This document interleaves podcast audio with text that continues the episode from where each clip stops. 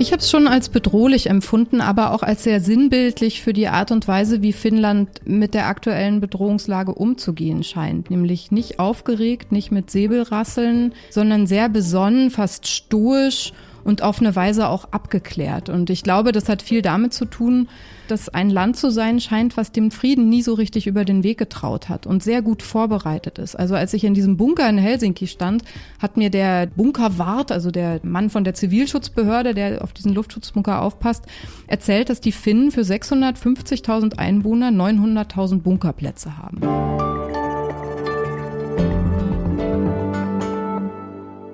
Liebe Hörerinnen und Hörer, herzlich willkommen zu einer neuen Folge von Hinter der Geschichte, dem Podcast für Freunde der Zeit. Hier erfahren Sie etwas über die Arbeit bei Deutschlands führender Wochenzeitung, über unsere Recherchen, interessante Details über Dinge, die es am Ende nicht in die Texte geschafft haben.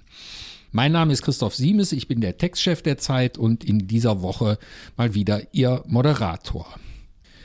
Heute nehmen wir Sie mit in eine entlegene Grenzregion im hohen Norden Europas, die ganz plötzlich im Zentrum der Weltöffentlichkeit steht, über die man hier in Deutschland bislang dennoch wenig weiß. Aber seit Russland die Ukraine überfallen hat, geraten ja ganze Weltbilder und Weltordnungen ins Rutschen. Dazu gehört das Schweden und Finnland nach Jahrzehnten der Neutralität nun gemeinsam Anträge zur Aufnahme in die NATO gestellt haben. Auf mehr als 1300 Kilometern Länge grenzt Russland an Finnland. Noch ist der Beitritt Finnlands und Schwedens nicht besiegelt, aber sollte es dazu kommen, könnte es an dieser Grenze zu einer direkten Konfrontation zwischen der NATO und Russland kommen.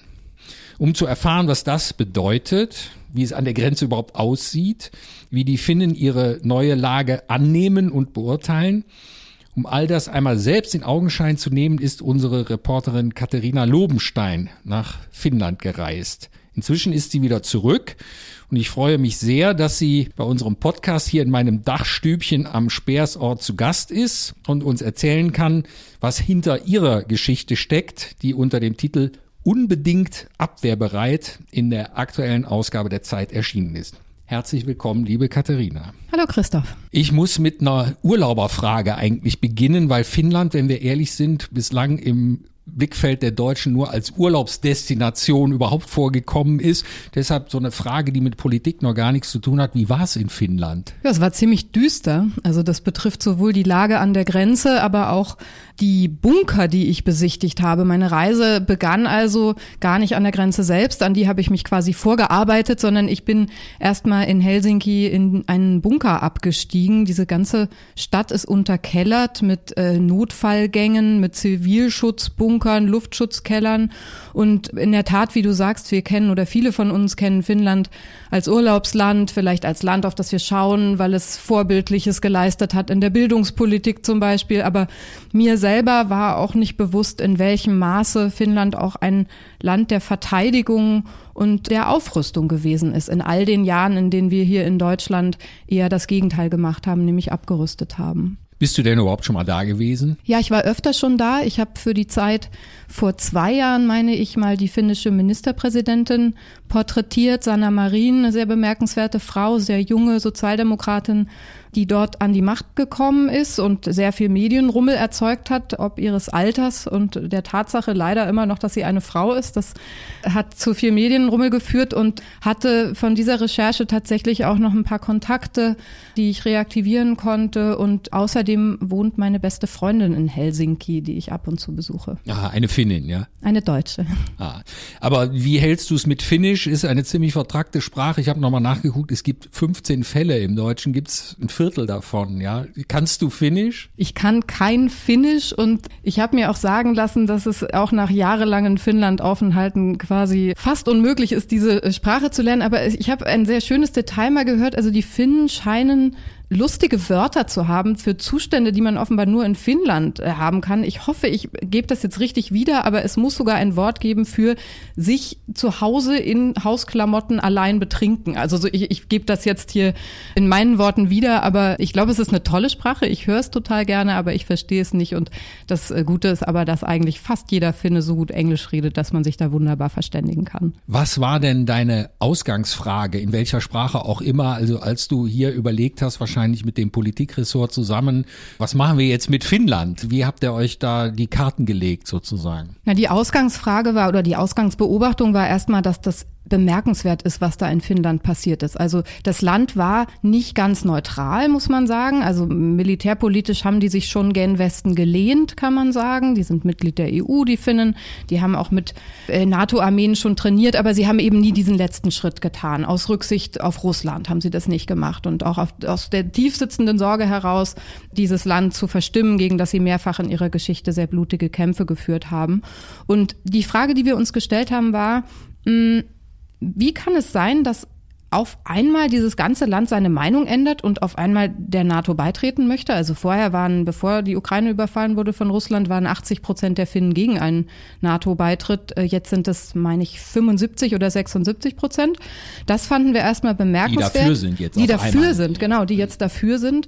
Und ja, darauf haben wir so ein bisschen rumgekaut auf der quasi der aktuellen Nachrichtenlage und haben dann relativ schnell sind wir zu dem Schluss gekommen, dass eigentlich die zentrale Frage ist, wie geht dieses Land das in seiner Geschichte so viel Furcht haben musste vor Angriffen von Seiten der Sowjets oder der Russen, eigentlich damit um, dass jetzt auf 1343 Kilometern Grenze, so viel Kilometer Grenze teilen die Finnen mit den Russen, womöglich eine Bedrohungslage entsteht. Das heißt nicht, dass die jetzt glauben, dass sofort da die russische Armee einmarschiert, aber es gibt natürlich Spannungen, es gibt auch aus russischer, von der russischen Seite Drohungen und die zentrale Frage war, wie gehen die Finnen mit dieser Angst um? Und du sagtest eben, du bist in Helsinki gewesen, aber es gibt noch einen zweiten Ort in deiner Reportage, der direkt an der Grenze liegt. Wie bist du bei der Auswahl der Orte überhaupt vorgegangen? Du sagst selber 1343 Kilometer lang, da kann man an viele Orte fahren und die Zeit hat wahrscheinlich nicht gereicht, die ganze Grenze abzufahren und mal zu gucken. Also wo, nach welchen Kriterien hast du dir die Orte überhaupt ausgesucht? Also ich habe im Vorfeld, wie das ja oft bei so Recherchen ist, mit Experten gesprochen, zumal das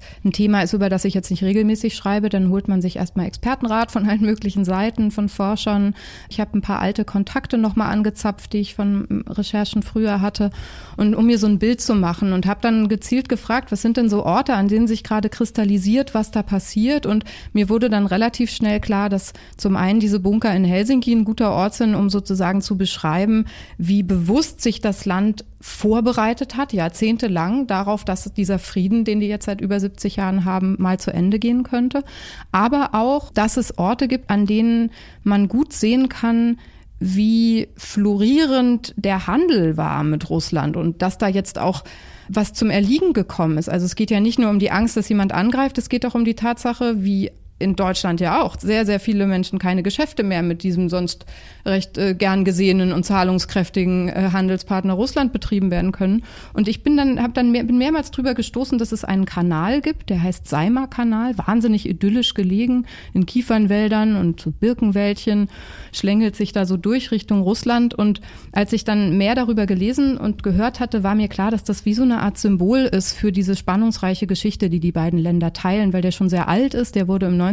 Jahrhundert gebaut, als die Finnen noch unter der Knute des Zaren standen sozusagen und ist dann im Zuge des Winterkriegs, als Russland den Finnen Teile des Ostens weggenommen hat. Das ist wann gewesen? Das ist 39, 1939, 1940 gewesen, also mitten im Zweiten Weltkrieg und da haben eben die Finnen mit den Russen einen Krieg ausgetragen oder mit der Sowjetunion und ähm, ein Ergebnis dieses Krieges war eben, dass Teile des finnischen Ostens einverleibt wurden von den Russen, was dazu geführt hat, dass dieser Kanal in zwei Teile geteilt wurde. Also eine Hälfte liegt auf finnischem Boden, die andere auf russischem. Und was danach passiert ist, ist eigentlich symptomatisch, glaube ich, für das Verhältnis dieser Länder. Man hat dann erstmal ein paar Jahre lang gar nichts gemacht und dann haben sich Khrushchev und der damalige finnische Präsident Kekkonen, das muss so eine ganz äh, legendäre Figur gewesen sein in Finnland, die saßen zusammen in der Sauna und haben mit der gebotenen Distanz, aber auch mit der gebotenen Verbrüderung Verträge geschlossen und eben unter anderem einen Vertrag geschlossen zur Nutzung dieses Kanals. Also die Finnen pachten den gegen Geld Und das war sehr beeindruckend zu sehen. Das ist momentan einfach ein komplett stiller Ort. Also ich stand da mit einem, mit dem Oberkanalwächter quasi auf auf so einem Anlandesteg, wo die nicht die, die Binnenschiffe, die die Waren über diesen Kanal transportieren, das ist ganz wichtiger Handelsweg für Baumstämme zum Beispiel, für Holzwaren, sondern an dem Kanal, wo die Sportboote, also zum Beispiel auch deutsche Segler, die da durchgesegelt sind, angedockt haben. Es war so alles verlassen und man hörte nur so ein Reiher aufsteigen aus dem Wasser und da fährt eben nichts mehr, weil keiner sich mehr traut, durch diesen Kanal zu fahren, weil die Russen drohen, ihn zu schließen. Das heißt, kein Schiff kriegt mehr eine bezahlbare Versicherung, um da durchzufahren. Und in einem ganz, ganz kleinen Ort kann man sozusagen ein bisschen erahnen, wie so das große Problem sozusagen sich gestaltet. Aber ist ja, ist das jetzt was Gutes oder was besonders bedrohliches, dass der Soundtrack zu dieser Zeitenwende, über die wir immer sprechen, eigentlich die totale Stille und eben nicht Geschützdonner ist. Ich habe es schon als bedrohlich empfunden, aber auch als sehr sinnbildlich für die Art und Weise, wie Finnland mit der aktuellen Bedrohungslage umzugehen scheint. Nämlich nicht aufgeregt, nicht mit Säbelrasseln, nicht hektisch, nicht überstürzt, sondern sehr besonnen, fast stoisch und auf eine Weise auch abgeklärt. Und ich glaube, das hat viel damit zu tun, dass, da haben wir am Anfang kurz schon drüber geredet, dass ein Land zu sein scheint, was dem Frieden nie so richtig über den Weg getraut hat und sehr gut vorbereitet ist. Also als ich in diesem Bunker in Helsinki stand, hat mir der Bunkerwart, also der Mann von der Zivilschutzbehörde, der auf diesen Luftschutzbunker aufpasst, erzählt, dass die Finnen für 650.000 Einwohner 900.000 Bunkerplätze haben. Und diese Zahl, die spricht für sich. Also es sollen nicht nur die Bewohner von Helsinki unterkommen im Falle eines Angriffs, sondern auch Touristen, Pendler, Durchreisende. Und das, ja, das erzählt einem viel darüber, wie wachsam dieses Land ist, wie fragil, zumindest in den tieferen Schichten dieser Gesellschaft, der Frieden zu sein scheint. Das klingt aber fast schon ein bisschen paranoid, oder? Ja, ich stand da drin und habe so manchmal gedacht, okay, das, was die hier machen, das machen bei uns zu Hause die Prepper, die Durchgeknallten. Also da wird tatsächlich staatlich verordnet, was hier bei uns eher, sage ich mal, diplomatisch ausgedrückt die Übervorsichtigen machen würden. Also die Bürger kriegen per App, werden die aufgerufen, Wasservorräte anzulegen, sich Taschenlampen zu kaufen, äh, batteriebetriebene Radios und ich kenne so ein paar Leute in Helsinki und keiner von denen wirkte jetzt besonders aufgeregt. Man nimmt das irgendwie so wahr. Ich glaube, viele machen das auch. Die Vermieter sollen ihre Luftschutzbunker inspizieren. Also die Wohnhäuser haben auch immer solche Keller, solche Schutzkeller. Und das wirkte auf mich so ein bisschen wie Business as usual, aber halt ein bisschen höhere Frequenz der Zivilschutzübungen, ein bisschen mehr Wachsamkeit. Und ich fand das schon ganz ambivalent. Also einerseits Einerseits fand ich es ganz nachvollziehbar. Also dieser Tommy Rask, der Bunkerwärter, der mich darum geführt hatte, der meinte irgendwann zu mir, wissen Sie, bei Ihnen in Deutschland, wenn was passiert, da sind halt die Eliten sicher, ne? die, die Regierungsmitglieder und die, die sich sowas leisten können, so einen Schutzraum. Wir wollen halt, dass alle Schutz finden. Und das ist natürlich ein ursozialdemokratischer, also nord nordische Sozialdemokratie winkt einem da quasi entgegen ähm, oder der nordische Sozialstaatsgedanke. Irgendwas, was mir erstmal sehr sympathisch ist und gleichzeitig fand ich es erschreckend und habe mich auch gefragt, wäre dieses viele Geld nicht eigentlich anderswo besser investiert gewesen, was da reingesteckt wird, sowohl in die militärische Ausrüstung als auch in die zivile Verteidigung und habe was gehabt, was ich eigentlich sehr wertvoll finde, wenn man von der Recherche kommt. Ich habe erstmal gar nicht gewusst, wie ich das finden soll. Also ich musste mich erstmal zu Hause am Schreibtisch hinsetzen, meine Blöcke durchsehen, meine Bänder abhören und mich erstmal sammeln und erstmal überlegen, was zieht man jetzt für einen Schluss daraus? Also ich war so ganz hin und her gerissen und glaube ich auch verstört, weil mein Finnlandbild ein anderes war vor dieser Recherche. Aber würdest du sagen, die sind eine dann im Untergrund doch buchstäblich im Untergrund eine militaristische Gesellschaft. Du hast eben die äh, Ministerpräsidentin erwähnt, die ja eigentlich für das Gegenteil zu einem geradezu weltweiten Symbol geworden ist für ein modernes, offenes Land, ein liberales Land und aber im Untergrund haben die auch so einen, so einen dunklen Keller voller Geheimnisse notgedrungen. Ich glaube nicht. Also militaristisch heißt ja, du hast deine ganze Gesellschaft eigentlich durchdesignt mit den Methoden des Militärs. Ne? Also hierarchische Strukturen, von oben wird unten nach unten durch äh, befohlen. So funktioniert äh, die finnische Gesellschaft nach allem, was ich darüber weiß, überhaupt nicht, sondern äh, ich weiß noch, als ich Sanna Marien porträtiert habe, traf ich ständig Leute, die mir gesagt haben, ach ja, die treffe ich in meinem Sandkasten, wenn ich meine Kinder da irgendwie in die Kita bringe. Also die Nahbarkeit zum Beispiel von mächtigen Menschen ist in Finnland eine ganz andere als in Deutschland. Das ist ein Indiz, klares Indiz dagegen, dass das jetzt irgendwie nach militaristischen Strukturen funktioniert. Ich glaube, man muss verstehen, dass es da um Verteidigung geht. Das ist zumindest mein Eindruck gewesen. Es geht nicht darum, sich bis an die Zähne zu bewaffnen und möglichst schnell zurückzuballern, sobald es einen Konflikt gibt oder so, sondern es geht darum, dass tief verankert in diesem kollektiven Bewusstsein die Erfahrung steckt, dass man mehrmals in der sehr jungen Geschichte dieses Landes kämpfen musste, damit das Land weiter besteht. Und ich habe genau diese Frage auch gestellt, so wie kann das denn sein, dass das in so einem Land so ist? Und einer meiner Gesprächspartner, Mika Altola, ein, ein Politikwissenschaftler, der hat gesagt, wissen Sie, das sitzt ganz, ganz tief. Der hat gesagt, wenn Sie als Deutsche sich so einen Unabhängigkeitstag bei uns angucken würden, Sie würden einpennen, weil es so langweilig ist. Da gibt es keine Feuerwerke, da gibt es keinen Krawall, keinen Jubel. Er meint, das ist eine ganz stille Veranstaltung, da reicht man sich die Hände, da wird der, der Gefallenen gedacht, da werden deren Geschichten erzählt. Also es ist sozusagen ein sehr in sich gekehrtes Erinnern, sehr dunkel, sehr schwer. Und er sagt, das wird quasi von den Großeltern an die Kinder weitergereicht. Und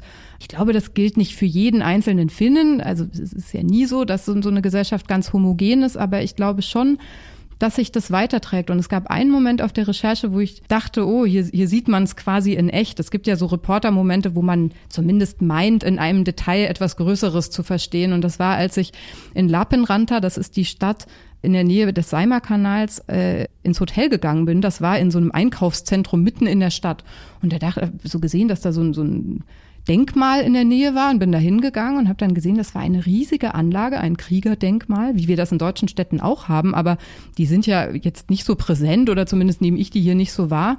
Das war wirklich auf dem größten Platz der Stadt und da wurde der jungen Männer gedacht, die im Winterkrieg gefallen sind und im Fortsetzungskrieg, der darauf folgte.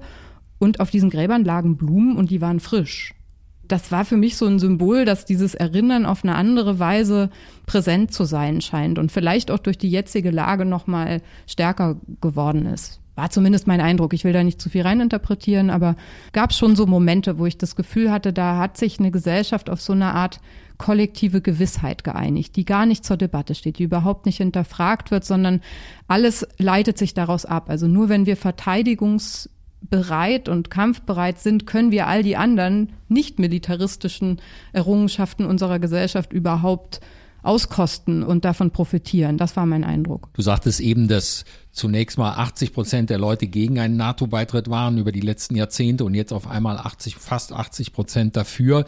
Hast du auch mit Leuten gesprochen, die immer noch dagegen sind? Also die, wo man, also, oder ist es eine einhellige Überzeugung eigentlich dieser Gesellschaft, dass wir in so einer Situation jetzt vorbereitet sein müssen? Also ich habe tatsächlich einen einzigen Zivildienstleistenden aufgetan. Allerdings, als ich privat bei der besagten Freundin noch äh, äh vorbeigeschaut habe, der auch erzählt hat, dass er wirklich einer von irgendwie drei oder vier Prozent der Männer dort ist, die Zivildienst leisten. Also wirklich ein Exot. Die anderen leisten Wehrdienst alle, ja. Die anderen leisten Wehrdienst. Und die Reserve äh, liegt bei 900.000 Mann und das Land hat fünfeinhalb Millionen Einwohner. Also das sind äh, ganz, ganz andere Zahlenverhältnisse als in Deutschland. Aber um nochmal auf die NATO zurückzukommen, äh, danach fragtest du ja, das ist tatsächlich so, dass also die Zahl der, der kritischen Stimmen ist enorm gering. Und was, glaube ich, eine große Rolle spielt, was mir gar nicht so klar war, bevor ich da hingefahren bin, diese NATO-Mitgliedschaft oder dieser Antrag der NATO beizutreten, der macht auch was mit dem sehr interessanten Verhältnis von Schweden und Finnland. Also Schweden war ja immer der große Bruder und Finnland stand so ein bisschen im Schatten der Schweden. Die, die schwedische Minderheit hat auch viel zu sagen in Finnland. Und es gab dann so einen interessanten Moment kurz nach dem Beitritt, der nämlich gepusht wurde von Finnland und nicht von Schweden, was ja eine ganz andere Tradition hat, pazifistisch ist, sozusagen gar nicht diesen, diesen militärischen äh, äh, Hintergrund hat. Und die waren viel zögerlicher, die Schweden. Und die Finnen haben dann quasi, sind vorangeprescht und haben außenpolitisch so eine Art Sog erzeugt und wollten auch immer Hand in Hand mit Schweden das machen. Das war eine taktische Erwägung. Und da schrieb dann irgendwann eine schwedische Tageszeitung, Danke, großer Bruder. Und dieses Zitat ist mir oft begegnet. Also da scheinen viele Finnen irgendwie ja, vielleicht nicht stolz drauf zu sein, aber die haben das zumindest zur Kenntnis genommen und interessiert zur Kenntnis genommen.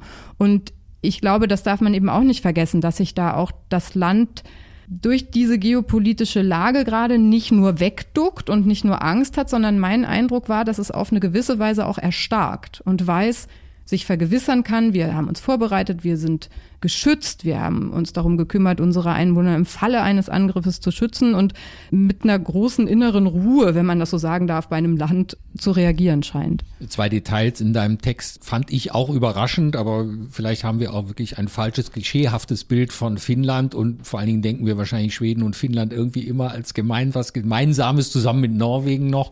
Aber du schreibst, dass die Artillerie, die finnische Artillerie ist die größte westeuropäische, also das würde man von dem Land auch nicht erwarten. Und das andere war, dass die in so einem Wettbewerb der Cyberkriegsführung oder des Abwehrens von Cyberattacken den ersten Platz belegt haben.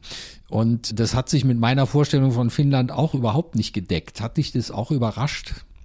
Also wie, wie gut die letztlich in so einer Krisensituation schon aufgestellt sind, im Gegensatz vielleicht zu Deutschland und seiner Bundeswehr. Ja, es klang für mich dann fast wie eine logische Konsequenz. Also was, glaube ich, der finnischen Regierung sehr klar ist, ist, dass ein Angriff, welcher Art auch immer, wahrscheinlich ein hybrider Angriff sein wird. Also nicht ein klassisch militärischer Angriff, wie man das von früher kennt, eine Armee marschiert irgendwo ein, sondern dass eben auf allen möglichen Ebenen der Gesellschaft angegriffen wird. Sei das in Sachen Desinformation, also äh, irgendwelche Trollarmeen in den sozialen Medien losgeschickt werden von Russland oder äh, sei es in der Frage, dass man das Land wirtschaftlich unter Druck setzen kann. Und Hackerangriffe, die Diskussion haben wir in Deutschland ja auch, sind eben Teil solcher hybriden Angriffe. Und es gab schon vor mehreren Jahren äh, in der finnischen Regierung eine Übereinkunft, dass man sich dagegen möglichst breit aufgestellt schützen will. Und dazu gehört auch, dass die Finnen offenbar nicht schlecht darin sind, solche Angriffe abzuwehren. Und was ich fast noch interessanter fand, war, ich habe mir diese, dieses Ranking dann mal angeschaut. Da waren also, ich glaube, 34 äh, Nationen sind da gegeneinander angetreten in so einer Art fiktiven Angriff. Also es war wie so, ein, wie so eine Übung. Und alle Länder, die auf den ersten drei Rängen gelandet sind, die sind in Teams angetreten. Also Estland, Polen, Litauen und Georgien waren noch mit dabei. Die hatten jeweils Zweierteams. Die landeten gemeinsam mit Finnland alle auf den ersten drei Plätzen. Und das sind alles Länder, die Grenzen mit Russland teilen. Und das hat mich dann doch nachdenklich gemacht. Wobei man jetzt sagen muss, mit Blick auf den Krieg in der Ukraine sind die Russen auch mit sehr viel konventionellem und sehr viel altem Material einfach über die Grenze gefahren. Nicht? Man erinnert sich ja noch am Anfang an diesen 60 Kilometer langen Konvoi aus gepanzerten Fahrzeugen und was weiß ich nicht alles. Und dafür gäbe es natürlich auf 1300 Kilometer Grenze viele Stellen, wo man wahrscheinlich auch auf ganz analoge Weise noch Schlimmes anrichten könnte. Absolut. Diese Grenze ist ungesichert. Also man kann darüber laufen quasi. Das ist ein Grasstreifen oder Wald ist es meistens, Wälder, Seen, Flüsse. Und es gibt noch was anderes, was ich wirklich gruselig finde, wenn man darüber nachdenkt. Mir haben viele Finnen erzählt, dass in den letzten Jahren in Finnland Immobilien gekauft wurden von russischen Staatsbürgern, wie in anderen Ländern auch, wie in Berlin ja auch. Interessant ist aber, dass das oft dort passiert ist, wo militärische Infrastruktur sich befunden hat. Und der Fotograf, der mich begleitet hat, der Jonathan Terlinden, der ist schon seit längerem da an der Grenze unterwegs und der hat zum Beispiel erzählt, dass er mal in so eine Oligarchenvilla rein ist, die da jetzt leer steht. Und er meinte, das Ding war komplett abgerockt nichts, worin man gerne wohnt, aber, und das haben offenbar mittlerweile die finnischen Behörden auch verstanden und es gibt mittlerweile auch ein Gesetz, was das verbietet, das liegt wohl sehr nahe an einem interessanten potenziellen militärischen Ziel. Und diese Vorstellung, dass da so U-Boot-mäßig quasi schon so Orte infiltriert wurden oder zumindest schon mal im Besitz von russischen Staatsbürgern sein könnten, die womöglich dann mit einem Angriff, einem Angreiferstaat kooperieren könnten. Ich spekuliere jetzt hier wild herum.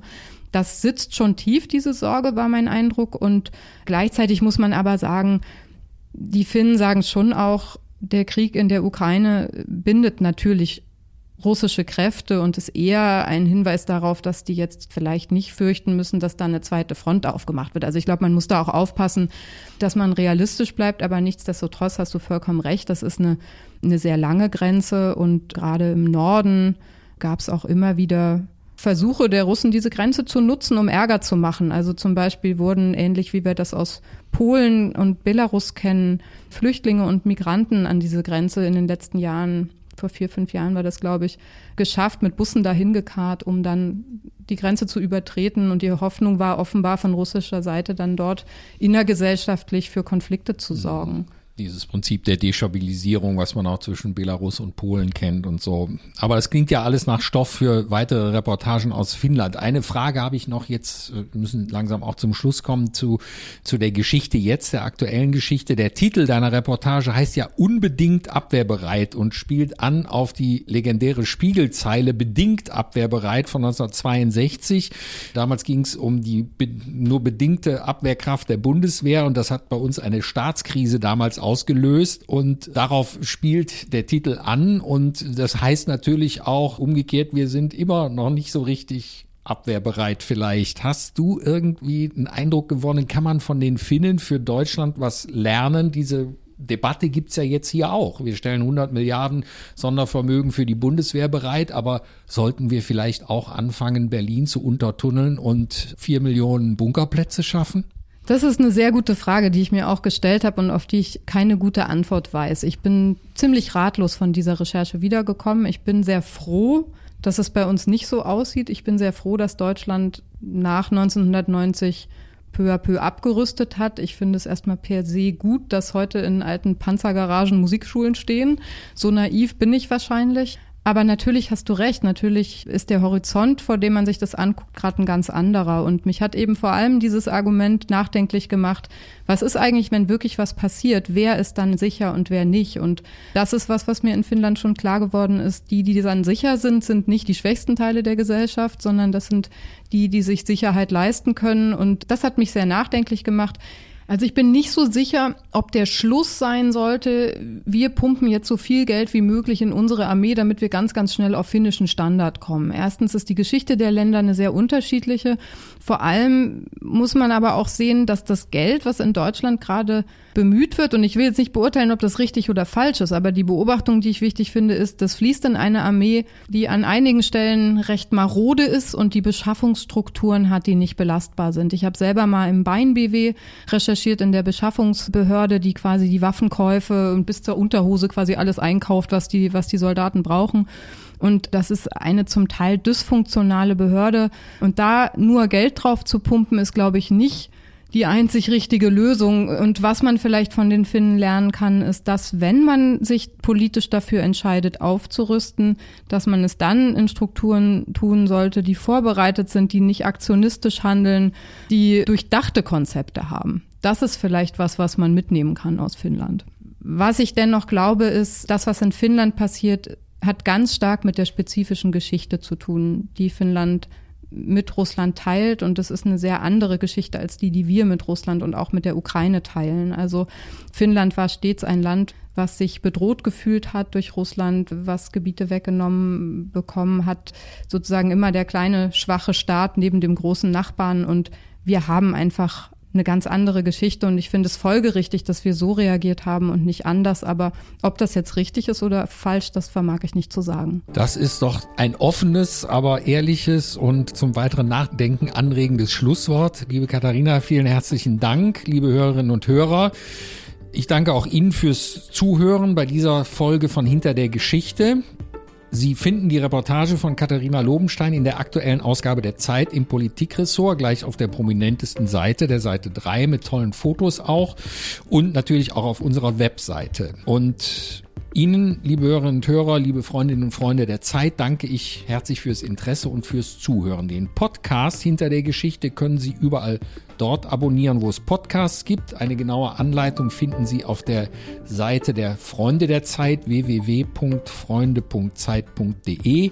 Dort können Sie auch alle Folgen des Podcasts nachhören, wenn Sie mögen. Und wir freuen uns natürlich, wenn Sie auch nächste Woche wieder die dann nächste Folge von Hinter der Geschichte hören wollen.